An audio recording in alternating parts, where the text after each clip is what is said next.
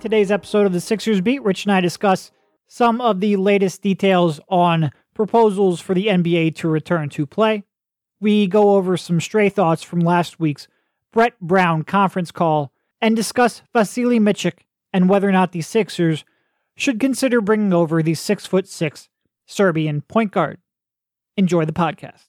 Today's episode of the Sixers Beat is brought to you by Remarkably Remote, a new daily microcast from GoToMeeting all about making work from home work for you. With indispensable intel on how to stay sane, motivated, and productive at home, we're here to help you in this brave new remote working world.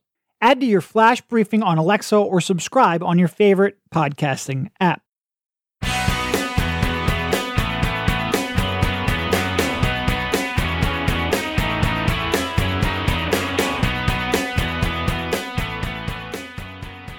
All right, welcome everybody. This is Derek Bodner, joined by Rich Hoffman on the Sixers Beat, a part of the Athletics Podcast Network. I guess real quick because I always forget to do this. If you are not an Athletics subscriber and you've been on the fence, uh, you can head on over to theathletic.com slash Sixers Beat. You can get 40% off of a yearly subscription. You get not just myself and Rich and Mike O'Connor on the Sixers, but you also get, you know, Matt Gelb and Megan Montemurro on the Phillies. You get Zach Berman and Bo Wulf and occasionally Sheil Kapadia, uh, who is does a lot of national stuff now, but he he comes down with the plebs every now and then and talks about the Eagles as well. You get them on the Eagles, and then you get Charlie O'Connor, an excellent writer on the Flyers. Like I said, if you've been on the fence, um, head on over there. You get the discount. We get credit for sending you there. It's a win-win, um, and I I think you will enjoy the coverage. And with that sort of sales pitch out of the way, how you doing, Rich? I'm okay, man. I uh, I have a burning question though that I've been thinking about all day. Was Sam okay, Hinkie sure. a good GM? uh, you know, it's amazing to because that question. So uh, I guess the reference there is is WIP had a they're having a, a basically a week where they debate the topics that we've debated way too much over the past couple years, and one of those topics is whether or not Sam Hinkie was a good general manager. It was, if you listen to it, it was exactly like a flashback to four years ago, where everybody reiterated the same points they made a long time ago. Nobody changed their opinion, and everyone just called each other stupid. So, yes. That's that's okay Fun though time. because we were debating we weren't debating this. We we both think and know he was a good GM, but we talked about the process for what two podcast episodes with oh for sure for sure. one with uh Yaron and his book and then the next podcast we had so much fun talking about it we said why don't we just talk about it on our own? And yep.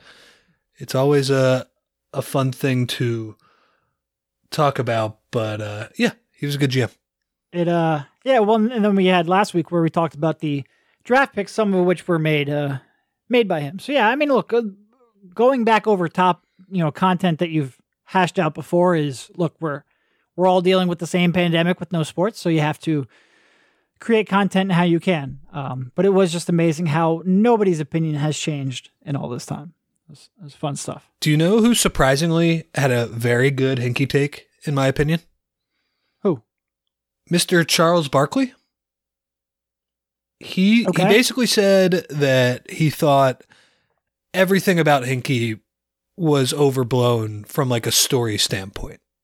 And he said that he thought perhaps he got a little bit too much credit, but the idea that like he was tanking and that this was like a morally reprehensible thing, Barkley was like, yeah, no, it's that's what you should do.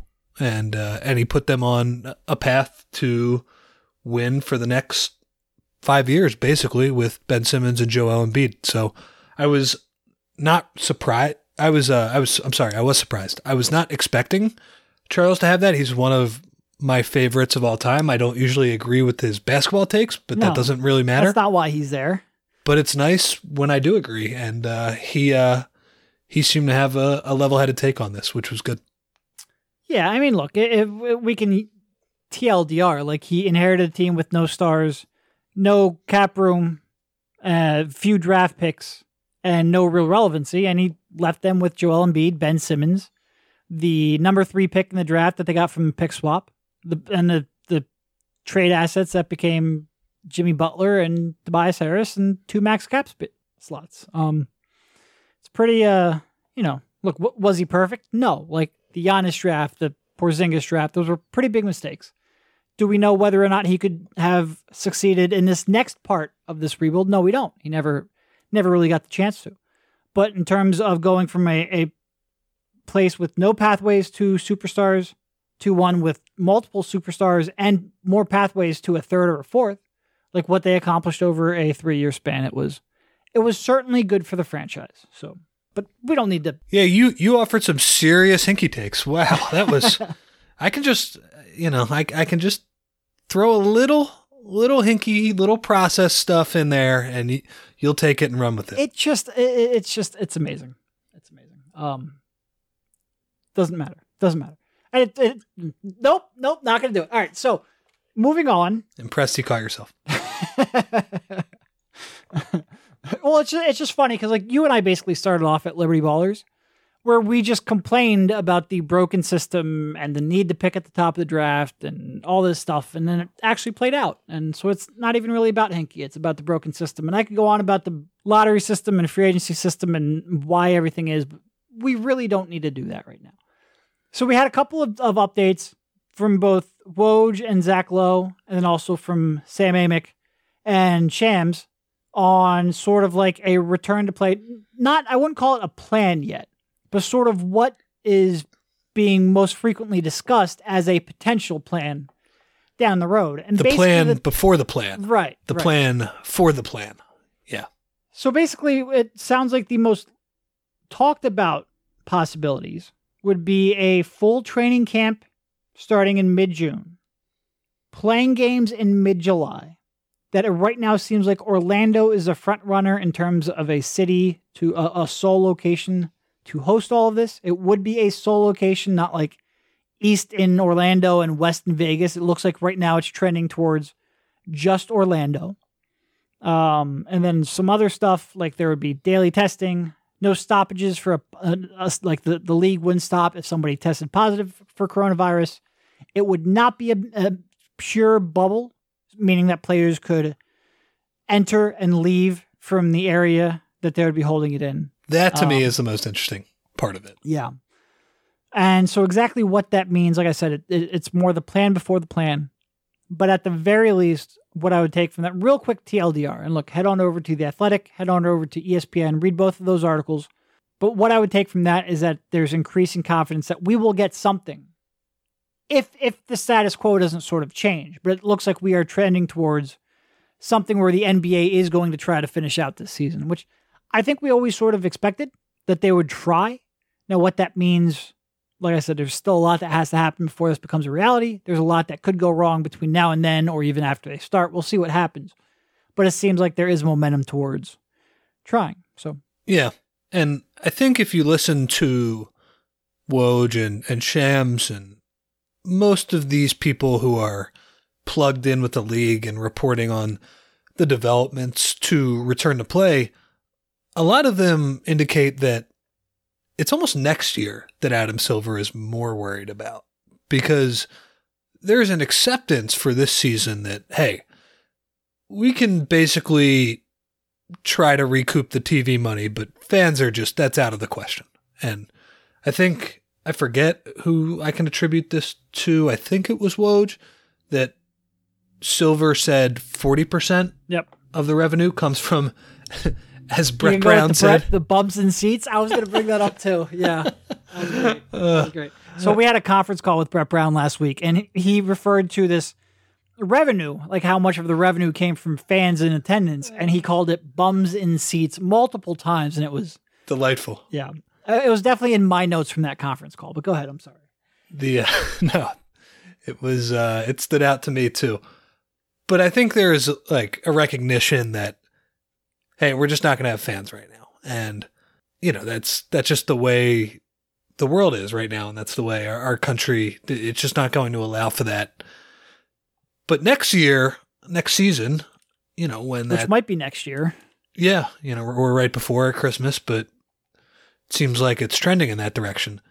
I think there's less of an acceptance and there's there's more of an urgency to get those bums in seats if they can. And I think uh, I think Woj just pointed out like part of the reason they are going to push that date back, besides you know that you need an off season after having these p- potential playoffs in the uh, in the late summer, you don't want to just jump right back into it three weeks later. I don't think the players would have agreed to that. But another reason he said is, you know, the further you push out those dates, the better chance there is a vaccine or a treatment or whatever that makes it feasible to get some more of those uh, those bums and seats. But so so that's that's one thing. As far as the bubble this season, though, I am very curious to see what the you know modified bubble they're talking about looks like because you know again I, I read a quote from Michelle Roberts a few weeks ago saying that she thought it sounded like a, a form of incarceration. I think I'm somewhat paraphrasing there, but I think I think she said something along those lines. And I think just what she meant is that you know it would be very restrictive to be in that bubble for a couple of months. Um, I don't think she was comparing it to actual incarceration, but I, I just wonder if like that really compromises your ability to pull it off. I, I know, you know, the NBA and, and these reporters are, are citing Orange County in Florida has been, it's not a very hard hit place, but, you know, just like one flare up, and, and I understand it's the summer, but I, I think the idea that it would be a less restricted bubble, while that's, you know, that's probably better for the individual people involved, it would allow them some freedom and to see their families and be able to move in and out. You just wonder, you know, I, I think they're prepared for one or two positive COVID tests, but what happens if that results yep. in 10 to 12? And I don't know. I, I guess that's the, the, the logistics of how they are going to try to contain the virus because I think a lot of these people have pointed out, hey, it's uh it's not going to be 100% safe. There's just no way you can guarantee that nowadays. On the other hand, I think you want to take the best precautions possible to keep it safe. And uh, I'm not sure limiting restrictions would be great for that. But again, I think we're still a little bit of a ways off for that, and I'd like to see what exactly that uh, that looks like from the NBA's uh, planning. You know, when that comes out. Yeah, yeah, but it does seem like we are getting close to maybe finding out more of those details. So we will we will be on the lookout for that. I like the Orlando choice though. That's where I would do it. I just One think the, it has a better chance to work, like private yeah. property and. One know, of that, the other reports was Houston, which was interesting, a little bit out of left field. Uh, I don't know enough about Houston or the feasibility of it, but that was one that we had not heard before. All right, let's pause for one brief break to hear from the Black Tux. The Black Tux believes every groom deserves a better experience when it comes to finding formal wear, a suit or tuxedo for their big day. Did you know the Black Tux was actually started by two guys who had one of the worst tuxedo fittings you could imagine?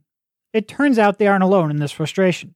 Just listen to these one star reviews from competitor tux shops that shall not be named. Go elsewhere. This place is pretty terrible unless you're dressing like your grandpa for Halloween. We felt weird buying a suit from somebody so unhappy. We were afraid his bad vibes might follow us to our wedding day, so we left. What I love about the Black Tux is that they have an easy online ordering process that brings your suit or tuxedo straight to you. Just pick a style at theblacktux.com and request a free home try on so you can feel the fit and quality before you commit. And if online isn't your style, the Black Tux has showrooms all over the country where you can find your fit and plan your look. From there, they'll ship your order two weeks before your wedding so you can check it out one last time. Talk about commitment. Whether you're buying your outfit or looking to rent, you won't find a formal wear experience or designs like the ones you'll find at the Black Tux. If you want your wedding to be remembered for the right reasons, order your suit or tuxedo at theblacktux.com and enjoy 10% off with code SIXERS. That's theblacktux.com, code SIXERS for 10% off your purchase. The Black Tux, formal wear for the moment. And now back to the show. All right, so I guess moving on did you have any real main takeaways from the Brett Brown press availability? You know, outside of the bums and seats, which we have already covered. um, you know, he, he brought up a bunch of stuff on how they're preparing, on injury updates, on his thoughts on his future if the season does not does not resume, which again I think we all expect them to at least try. But any major thoughts on uh on what he said? Not any overarching Big crock thought. crock pot guy. He's a big crock pot guy. Um, can't screw up a beef stew. So if you need uh, cooking advice in the pandemic, that is Brett Brown's advice. No, I, I think it was all smaller takeaways from from what he said. You know, and I think we we wrote about that on uh, theathletic.com slash Philly. There is a is there a thirty or ninety day free trial? There's one of those going on right now. No, no, no. Go to slash Sixers beat so we get credit for you. And then go to slash Philly so you can read that article. So you know, there, there were smaller takeaways, right? Like we wrote about the idea of how he's trying to scout his own team first before moving on to the potential playoff matchups. And, you know, he, he mentioned that the three teams that the Sixers coaching staff are going to look at are Toronto, Miami, and Boston. That makes sense because they're not going to play Indiana. Oh, I, I thought it was interesting that Milwaukee was not listed, though, because if you were to resume the season and edge ahead of Indiana, then Milwaukee's waiting in in round two after they beat the shit out of somebody in the first round. So I thought that was a little bit weird that he said that he wasn't looking at Milwaukee. But I think the, the overarching take from their scouting is that they were going to focus on their own offense and their own defense and their own special teams and all that good stuff first, which to me makes sense because they were a maddening team all season and you need to get your house in order before figuring out whether to blitz Jayson Tatum on the uh, on the high ball screen. Um, I thought it was interesting when he was talking about some of the games that they played. His favorite game of the season was against the LA Clippers. And to me, the, the reason that was interesting, it, I agree with him, that was a very good performance. I would say outside of Milwaukee, and I guess maybe the Lakers game too, because that was without Embiid. That was, yeah, that was the best performance of the season. But uh, I think what was interesting about that game is that Al Horford came off the bench in that game. Yep, it was the first one, right? Yeah, this is I really the only one. I mean, Was that? It was the only one, really, right? Didn't he come back and start after the All Star break because Simmons wasn't ready to play? He did come back and start. I forget if it was the only game though. Okay, whatever. But it was they, the had, first they had all those injuries with Embiid and then Richardson and then Simmons. And, It yeah. didn't last long, Horford on the bench, but that was out of necessity. God, I'll never forget.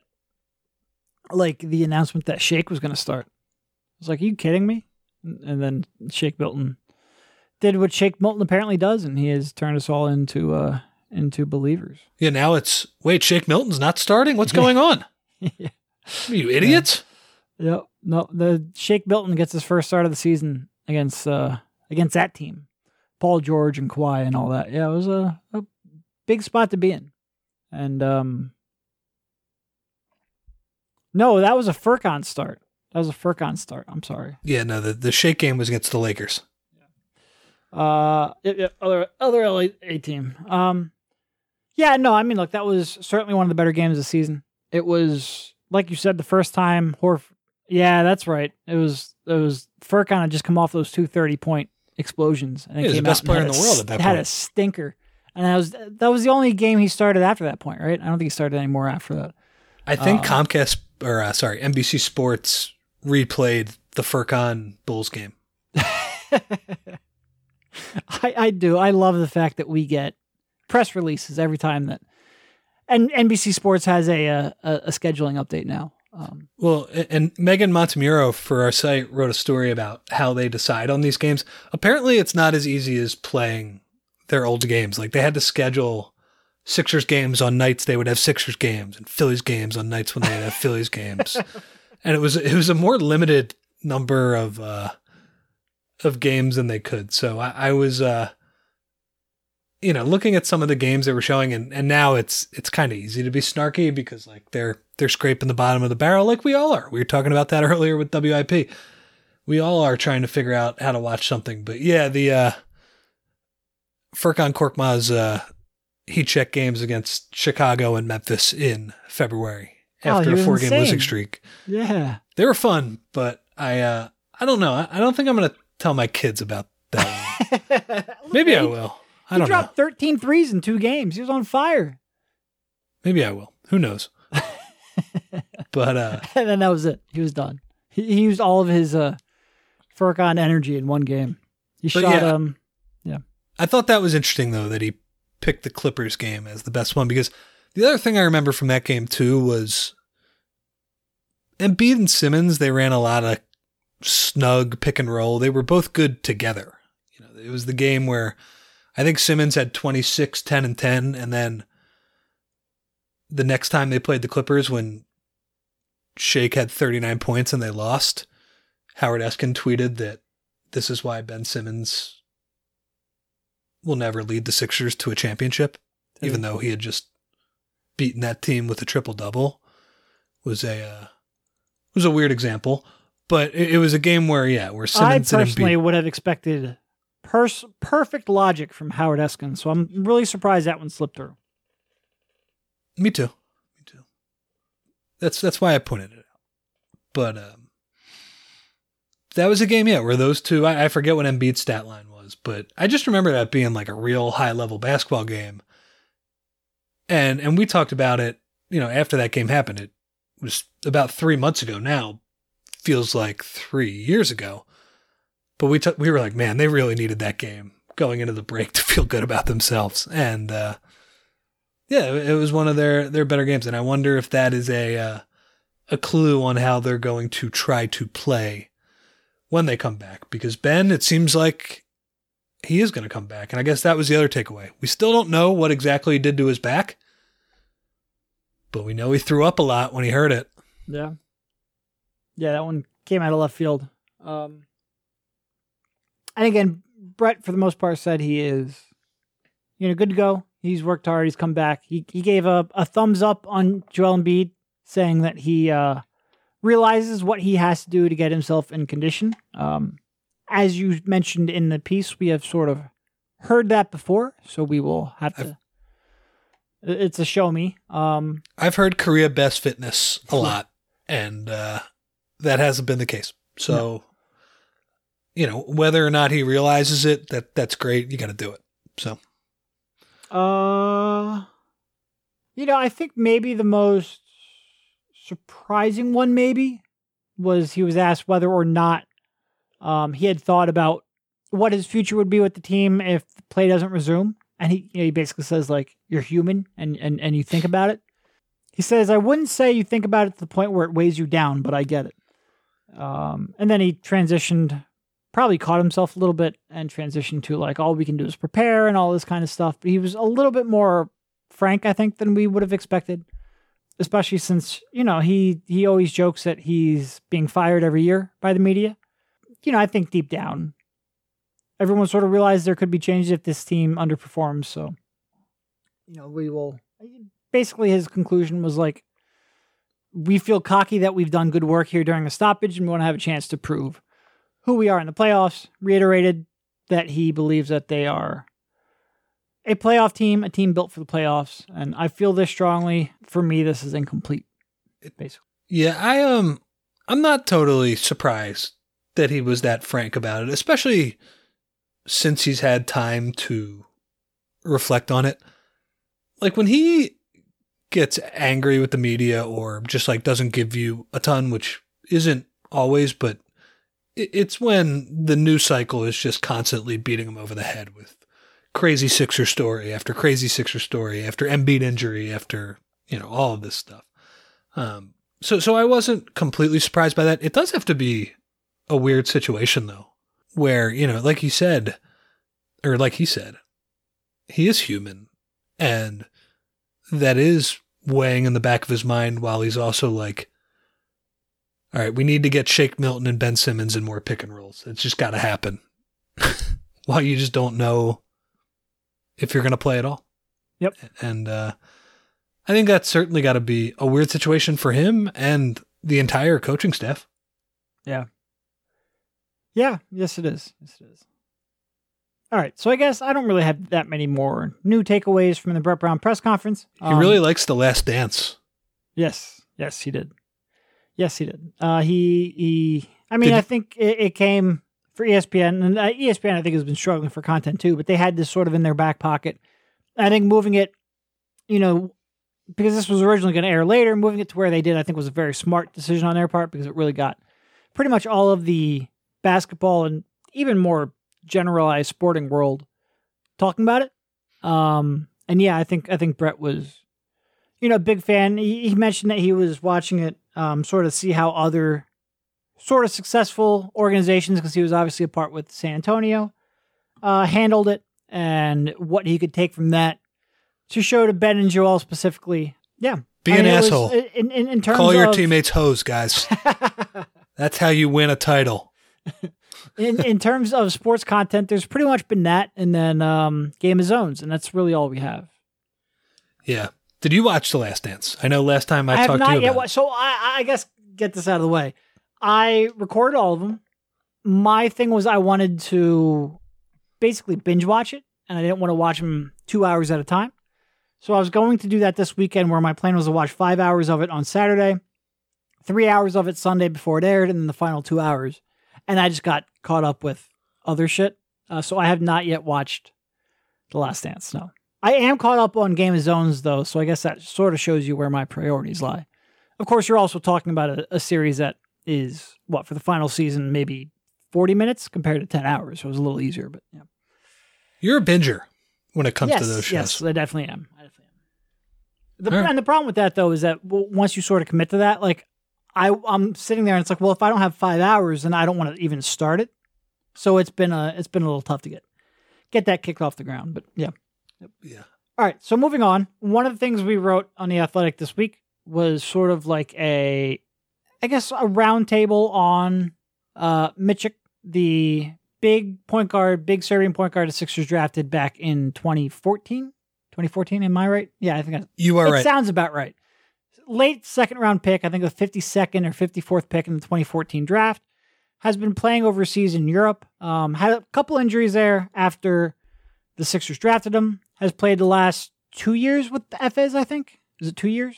yes. Um, with Efes. And of course, if you recognize that name, it's because Dario played there. It's because Furkan Korkmaz played there. The Sixers have had a couple players The now come pipeline. from that. What was that? The pipeline. Yeah, no, Efes it's to been, Philly. It's, it's it's been uh, Sixers East, but um,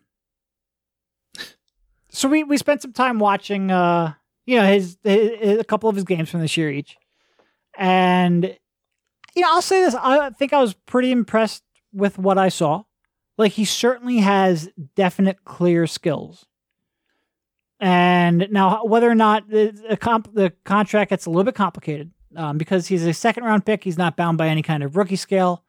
His buyout is, I want to say, right around a million euros. His contract for next season would be between a million and a half to two million euros. I'm still trying to pin down some numbers, but basically, the Sixers wouldn't be able to just offer him like a minimum contract. Uh, that would not get him to come over here. They would have to probably have to offer him at least a portion, if not all, of their taxpayer mid level, assuming there is a taxpayer mid level when we figure out all the cap stuff that they're going to have to figure out with this whole pandemic and loss of revenue. Um, so probably have to offer a good chunk of that. And probably just as importantly, they would have to offer a decent role in terms of playing time for him to make the jump from high level European basketball, where he's playing a starting role as a point guard on a team who was, I think, in first place in the Euro League before they, they shut down the season. Yep. So it's not like the Sixers can just be like, hey, come over here. Like they have to make it really enticing for him. So looking at it through that vein, it was like, well, is this guy actually worth it? And I think I came away pretty impressed. You know, he has real legit vision at six six. He has, I think his shot is, I, th- I think he will be able to make NBA three pointers. There's some stuff we'll get into in a second, but I think I think he's a, a real legitimate shooter. And I think those two things are things that they really need. And I remember watching him leading up to the 2014 draft uh, while I was working with Draft Express, and he was a lot thinner, a lot frailer. And I think he's put on some pretty good size. So I think he can certainly compete against NBA size and strength. It's the athleticism we'll get to in a bit. Yeah. but uh, certainly a very skilled playmaker and shooter. First off, it felt great to watch those EuroLeague games again. Yes. A I part think I- of our, our basketball coverage that we have missed.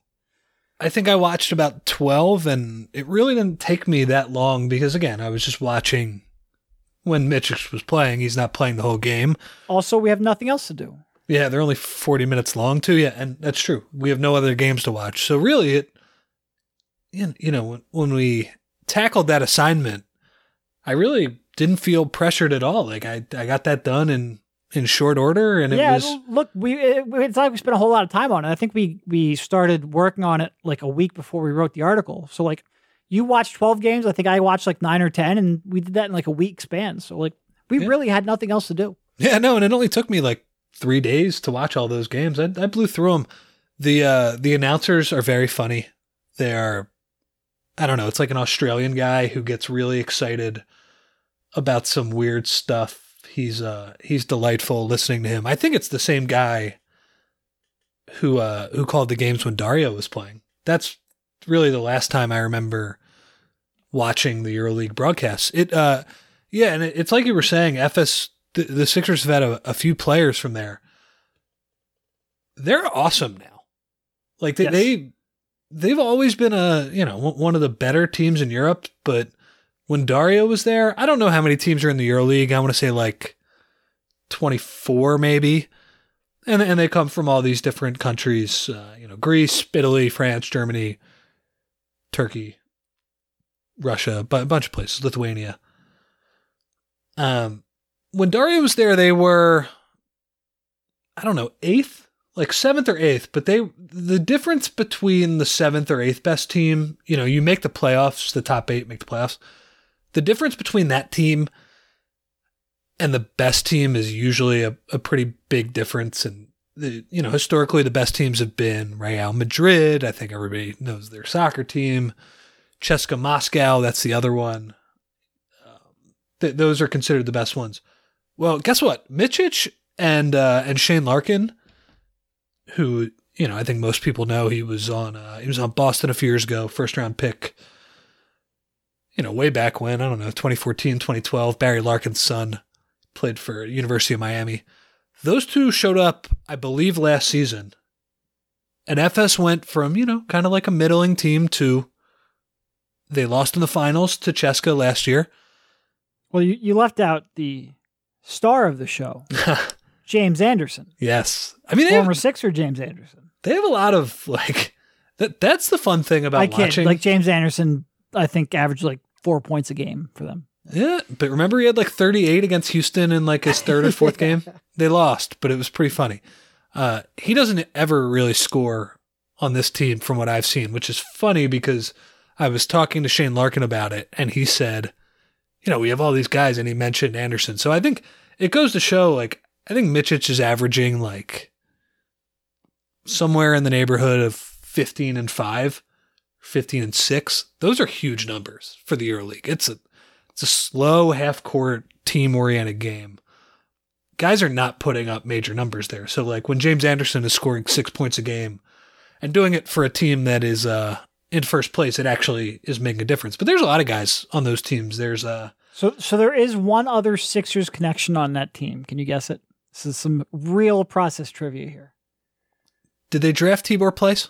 They traded for him. They traded Kendall Marshall for him. Yes, he was the one I was talking about. Okay. Yeah, that, that that's one. I mean, there are a few other guys. Krunoslav Simon, I don't think anybody knows him, but I watched so much Croatia when Dario played for them that uh Krunoslav is a good uh you know, Bogdanovich would never let him shoot because Bogdanovich is the is the FIBA Kobe, but uh, but S- Simon and Dario were pretty good together. So he plays on that team. Roddy Beaubois plays on that team, and uh, yeah, basically all of those guys, but led by Micic and Larkin. They're the best team in Europe now, twenty four and four, and uh, I think for a Sixers team that is looking for somebody to contribute right away, I think that's a good sign. You know, we, we talked, I think a couple weeks ago, how it was impressive that Porzingis was putting up numbers when he was 19 on the worst team in the Spanish ACB. When you're talking about a guy who's 26 years old and you're looking to contribute right away for an awesome team, if he was playing for some garbage team in the EuroLeague, I think I would be less interested. But no, like he is, he's putting up these great numbers and they're winning a ton of games. I mean, I think they are right now. They're the best team outside of the NBA. 24 and 4. Yep. Yeah. Yep. And uh, yeah, I think, you know, I actually I'm working on a story with a little more detail. We kind of just went over his game in, in the piece me, you, and Mike did. You know, I, I'm trying to learn a little bit more about him, but I did talk to Shane Larkin, who I think the Athletic did a survey recently on who the best player outside of America is, you know, the best player playing in Europe. And I think Mike James, who used to play for the Suns, I think uh, he plays for Moscow now. Uh, he won, but Larkin was second, and uh, and Micic was right there too. He uh, he talked about how he, has had conversations with Micic, where I think Micic wants to play in the NBA, but you know Larkin's been a lottery pick. He's been a guy who's a third point guard. He's you know, he's been guaranteed 20 minutes a game, regardless of how crappy he's playing. He's gotten 30 DNPs no matter how much he's pushed people in practice. I think he has told Micic that make sure you go over there with an actual role. So I don't think, you know, with, without um, talking to Micic yet, I don't think he's going to come over here. And I, I guess the, the only caveat I would say is I'm not sure what the EuroLeague's finances are going to look like next year either. Yep. They could be really bad. And although Efes were, and just like his general level is one of the better players in Europe, you, you would think he's going to be well compensated over there regardless. I, I just want to say like that, that is a caveat. Um, I don't think he's going to come over here to be Raul Neto. Right. Or to be Trey Burke. Like he's going to need financial compensation, like you said. And I think he's going to need assurance that, hey, you're going to play. So that's that's part of it, and that that could complicate things. But yeah, you know, as far as his game goes, I've always enjoyed watching him. He was kind of my uh, one of my draft crushes back in 2014 when we were at Liberty Ballers, just because of this one random FIBA U19 championship game when he played against a bunch of Americans, and he was awesome, and and he was running the pick and roll, and he was great. I watched that and kind of fell in love with this game. He's still got a lot of those qualities that I, I liked back then. He's got great feel. I mean, just like him running a pick and roll is really impressive. It's he's got every pass that you want. He's got the uh you know, if they, put two guys on the ball and they double team and the his big guy uh, slips, he'll throw it right over the top, right on time um, and let that guy play four on three easily. If the uh, opponent big man, if he hedges too far, he will split the defense, get into the paint, and find people. And if he wants to toy with that backside defender, he can do that too. Um, and then I guess the big thing with Ben Simmons is, uh, you know, we, we were skeptical of the Josh Richardson pairing working because, and I think you pointed this out first. Why don't you just go under? And that makes Ben Simmons a lot less threatening as a roller, and it makes Josh Richardson, who does not seem to want to pull that jump shot a lot from three. Micic, from what I saw, he when teams went under on him, he was firing. And I think he was 39.7% from three in the early. That's only about 153s, but I don't know. From what I saw, you know, it, it was a little bit streaky. It wasn't the quickest release in the world, but uh, that's a selling point is that he runs the hell out of a pick and roll. And for all the weaknesses we can get into here, I uh, I do think his strengths match up pretty decently with what we have been saying this team needs. That's funny. I forgot that you did Micic for the draft crushes. So Pimp Your was, Prospect, I think is what yes. it was called. Um, so this was a series we did back in 2014 for Liberty Ballers, the 2014 draft. I had a, I had Clint Capela on that one. So we had, we had to pick people who were going to be drafted outside of the lottery.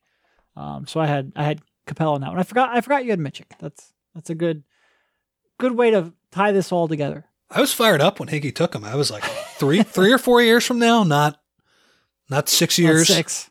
Yeah. He uh, hey. he had been hurt for a few years in uh, yes. uh, in Europe, and I think that's that's part of his story too. Is that it didn't he was one of the, the better prospects in Europe when he was 19, but he, he dealt with some injuries. He he played for a few different teams. I'm looking at him now. Bayern, uh, Zalgiris, which is in Lithuania for uh, Šarūnas Jasikevičius, the former NBA player. That was a very good job on that name, Rich. I'm very impressed. Thank you. He was a he was one of my favorite players when I was younger because he was awesome. So what the two years he was in the NBA? Well, I'm thinking more the uh, the 04 and 2000 Olympics too. Okay. They they gave the US a run.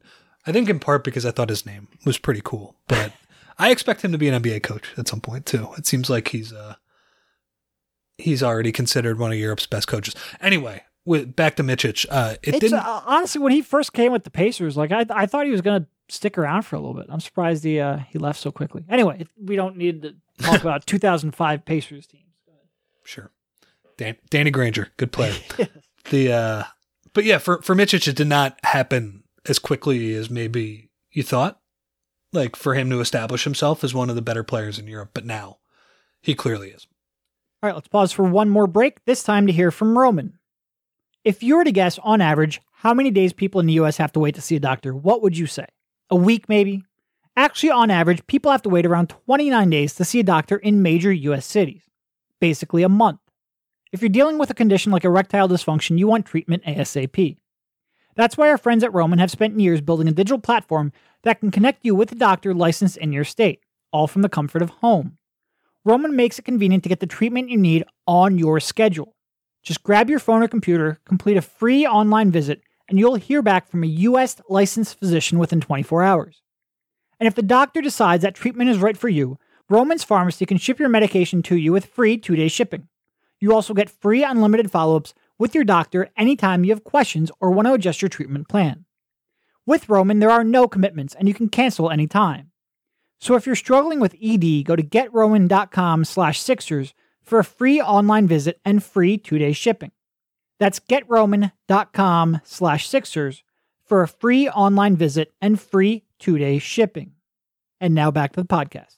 Yeah, and I mean, like you said, he's he's the shot is not the quickest, but it certainly has NBA range. And with a six six, he's got a pretty high release point. He can hit that in a step back, like he has a real good right to left crossover. Not real good, but one that he can use to get into a shot. Like there's nothing he does at a quick enough level that you would say is real good. On a Um, one to Doncic, it's like a it's like a six or a seven. But, right. but he's pretty comfortable getting it off. I was I was impressed with it. Yeah, he's comfortable with the shot. He's comfortable with a deep range on it. And between that and his height and being able to pass over the defense, like it's real hard to trap him, which I think is real important when you're talking about Ben Simmons. Um, he can make that sort of skip pass to the corner. Like he's got bounce passes out the wazoo. he has a lot of, you know, he's he's just got a lot of creativity. Like He's there fun to is watch, just yeah. stuff that, yeah, like on a team that just doesn't have any real quick decision makers, he would be a breath of fresh air. Now, Wait, one more one more thing before we get to the negative too. The the other thing that's important about European basketball, the paint is clogged yeah, yeah. in European basketball. So I think Also, he's slow as dirt. But go ahead. okay, yeah, no, but like there there are real reasons why the NBA is tougher. But if you've heard like Luka Doncic talk about it, he's like, well, look, the NBA is harder, but for me to score, you know, a lot of people were knocking my ability to to get all the way to the rim in uh in Madrid. And to be clear, part of it was because Luka was a little chubby in Madrid. But uh and he's worked Still on his chubby. eh, he's he's gotten better though. He's worked on his chubby, but yeah. He's worked on his athleticism in the NBA. It seems like that's benefited him. Um, there's like no defensive three second rule, so I, I am curious to see what that. you- You're going to talk about the the athleticism deficiency he's going to have in the NBA, and that's going to be a big deal. I do wonder if the the additional space though will help him out in the NBA. That's all. Yeah. No, look, if when he gets into the paint, I think the additional space will help him. My concern is like there's so many times you uh, you would see him draw out a switch, and he couldn't beat the European big off the dribble. Like he just he couldn't, and it's not like one of those ones where like sometimes a guard will like just settle for a jumper. No, like, no, like- he was like he- trying and he couldn't beat the European big off the dribble. He was trying multiple crossovers and he couldn't even do it. And this So, is like, Tibor Pleiss. This is not if- Joel Embiid. right. So like if he gets switched out onto like Joel Embiid would swallow him up. Swallow him. Yeah. Like Ben Simmons, he would have no chance on. no. He's just there's he doesn't he doesn't get from A to B quickly with the ball. Like he just doesn't he doesn't it's not his game. Uh, and I I worry that we're gonna it's gonna be even more pronounced in the NBA. But like, look, even if he's not, uh, look, he's got he's got a decent enough dribble. Like he he's got some moves. I think I like his ability to split pick and rolls. That was kind of the Sure, one ball handling sure, thing I yeah. thought that was plus. But the bigger concern, I think, because look, he, offensively, like if he's on a court, you just put him in like a million pick and rolls, and like he's he's creative enough where if there's even a little bit of a missed rotation or a, a, a hesitation, like he he's creative enough with the pass that he will make some plays happen as a backup point guard. But you also like you want him to be able to hang defensively. And I'm just not sure. And look, he's six six, so he's got some size. He's got some strength too, which is important because what we're going to bring up next, like you're not going to have to because of that size, you're not going to have time to do a point guard. So you just find the worst player and put him on there and hope that he can hang. But whew, that foot speed is going to. I mean, it would cause me, you know. And look, I think he can come over and be a 15 to 20 minute per game role player. I think he has enough in his arsenal to do that. The question is, can he hang in the playoffs defensively? And I'm just, I'm not sure. I'm not sure. You know, when you mentioned the foot speed, who I was thinking of right away? Dario? That's who Mike brought up in our roundtable. Uh, now, now that you mention it, yeah, it does look like that. But, but just as a comparison, when it comes to an NBA player, one on the Sixers who had to overcome maybe a lack of athleticism in the playoffs, uh, we had him on our podcast a few weeks ago. JJ Redick is. Oh yeah, yeah, yeah. That one. That, that. We've, we've only had one player on the podcast this uh this this off season, and I I still blanked. That shows where my head is. Yeah. Yeah, you're cotton candy brain you got right now. the um, but like, remember how JJ used to have to hard hedge all the time when. Yeah. Joe Harris was setting a million screens for. Uh, who's that? Russell and Dinwiddie and LeVert and all those guys. And Harris got a lot of okay looks, I would say, and he just didn't make any of that series. But JJ was pretty admirable in how he continued to execute the scheme, one, and two, like he just didn't get tired. I don't know if Micic could even do that. No, I think JJ is quicker. Yeah, I think he's lighter on his feet. And uh, I also think like he's I mean JJ's in great shape because he he runs around at all times and that's uh, that's probably one of the more underrated things about his game. I don't know. I, I saw Mitch. I think he tries hard defensively. Yeah. But if you're, it, it doesn't happen quite as much in Europe. But if a team got caught in rotation and he had to make like a third or fourth effort, there were times on that third rotation where like his gas tank was on empty. right. And it wasn't for lack of effort. I don't think he just he just wasn't getting there And you know, I think Mike brought it up in the piece, like him getting around the screen, he tries. Like I think his footwork is good, but man, those feet just don't move very fast. no, they don't. And. Uh, yeah, I'd be really worried about what he looks like defensively. Um, yeah, and the athleticism on offense, like finishing around the rim. Yep. I don't know if if you go over on a screen and you make him play one on two with Ben Simmons, I, I think he's crafty enough to make that work. Like I think he's just like a f- fundamentally sound, smart player where I think like he showed a little bit of a floater game, a little bit of a jumper. And you also mentioned like he put on weight. I don't know how much of that would matter in the NBA, but there were a few times where he just like stuck his uh, his, his bum wasn't in a seat, but it was uh it was a bum on a player and uh you know, it was like one of those James Harden moves where a guy goes flying off of him. And I think he does have enough lower body strength to at least create some space. But man, like he can barely jump over a phone book when uh, when he gets there. So yeah, the the athleticism is more of a concern on defense, but I think it's a concern on both ends of the floor. Yeah, no, it definitely is, and I mean, it, it is. It is like I said. I think he can play. I think he can play a role in the NBA. I think the Sixers are a good team to put him on because I do think he can play both on and off ball with Simmons, and I think they can work well together. And you can have enough versatile defenders where you can hide him as much as you can reasonably expect. You know, the concern comes in as you get deeper in the playoffs, and your teams have multiple shot creators. And you just think back to Boston a couple years ago, like they would draw him out on switches as much as they could, and they'd oh, hunt man. him. Um, and it would not be Brad you know, Stevens' fucking eyes would light up. Yeah, and like if you ever got to the finals and the Lakers or the Clippers too, like it would, it would, you know, uh, there would be concern there. But like the second he stepped on the court, Brad Stevens would run every play. At it. yes, him. yes. But I mean, most of the people we would be talking about with this, you know, taxpayer mid level, there would be concerns there too. I do think, you know, uh, basically we concluded the piece with, with do you think Sixers should, first of all, do you think he could succeed in a role? And we all pretty much said yes, we think he could be a legitimate rotation player He could. even on the Sixers. we don't know though. We, no, could, could. I don't. Right. I mean, you, you you're never going to watching 10 games, we're not going to know for sure. Um, nobody's going to know for sure until you see him play My, my against big this competition. But like we think he could. But the my big thing too is they, is is the swing skill is the shot to me. right, right. If that's legit, then you can find. Is he a forty percent shooter? And you know he didn't get a ton of catch and shoots from what I saw, No, me neither.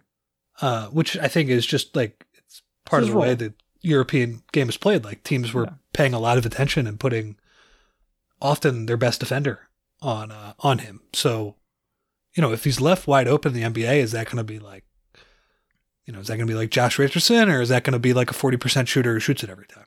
Right. But the second part of the question was, do you think they should use the taxpayer mid level? And that you know, kind of have to wait and see who is available and who would be willing to take that. Um, you know, sort of the way I phrased it is they have so few avenues to really acquire talent right now. Um, these decisions you make with the late first round draft picks and with these mini mid levels, like you have to really nail it. Um, so is Mitchell going to be the best option? I don't know. I have to see what other options are out there and who would be willing to take that money and play that role. Um, but I think I, th- I think he's improved enough where he is worked himself into that conversation. I think it's good that the Sixers have, um, you know, have this option to them. I- It's good for him that good for them that he has developed, and we'll see, we'll see. Yeah, Uh, I think that's was, I was pleasantly surprised watching him play. Though is, is sort of how I'll conclude it. I- I would agree with that, and it's it's not a thing where I think it's a definite that they should bring him over, because you know the mid level exception might get you a pretty decent player because a lot of these veteran guards they're going to be shit out of luck. I mean, they they were going to be shit out of luck anyway because most of the teams with actual cap space are rebuilding type team. so they, they were going to be looking to pay money to a very specific type of player. But yeah, I think there's, you know, it, it also depends on what happens with like Al Horford too. Like if you're able to trade him for somebody who's like who fits better with Ben Simmons and Joe Embiid, who's more of a guard. Um, then I think you could use that mid level on a backup center and get a, a very good backup center potentially, just because of the way um, sort of the replacement value at that position is. It's higher. Yep. Uh, so so that's another you know moving part. I know I'm curious to see what the Sixers think about Micic. I think doesn't seem like there was like a ton of interest in the past, but you know who, who knows? He uh, it- it's like you said, he's definitely turned himself into one of the better players in Europe, and for a team that is is kind of starved for his his skill set, I don't think it's a slam dunk that he would be an upgrade. I I would admittedly be rooting for it because you know I was pimping him in 2014. I want to be right, and he's also fun to watch too. I don't want to uh, and I want to kind of gloss over that. He's if things work out for him, I think he's somebody that a lot of Sixers fans would really like. Um, but yeah, I don't think it's a slam dunk that he would be a contributor on a great team. But I do think he has legitimately worked his way into that conversation, and that's Yeah. uh, for a team with limited options. That's cool. Yeah, and I, I had somebody ask, well, what makes him better than Sergio Rodriguez? Well, he's he's six six. Six six. Yeah. Like that's a, a pretty big difference. Um, also especially when you start talking about defensively. he's six six and well built. Sergio was six two, and he And was frail. skinny. Yeah. He was also hurt too. I think he could have played better that season. But uh yeah, I don't know. I I, I like Micic. I, I don't know if he's he's in the plans, but I do think it's something they should at least look at. Yep. All right, sounds good. I think that's a good place to cut it off. Thank you, Rich, for jumping on, and as always, we will talk to you soon. Thanks, man. Well, I guess I'll talk to you soon, and everybody else. Why do I say that? Anyway, it doesn't matter. Have a good one.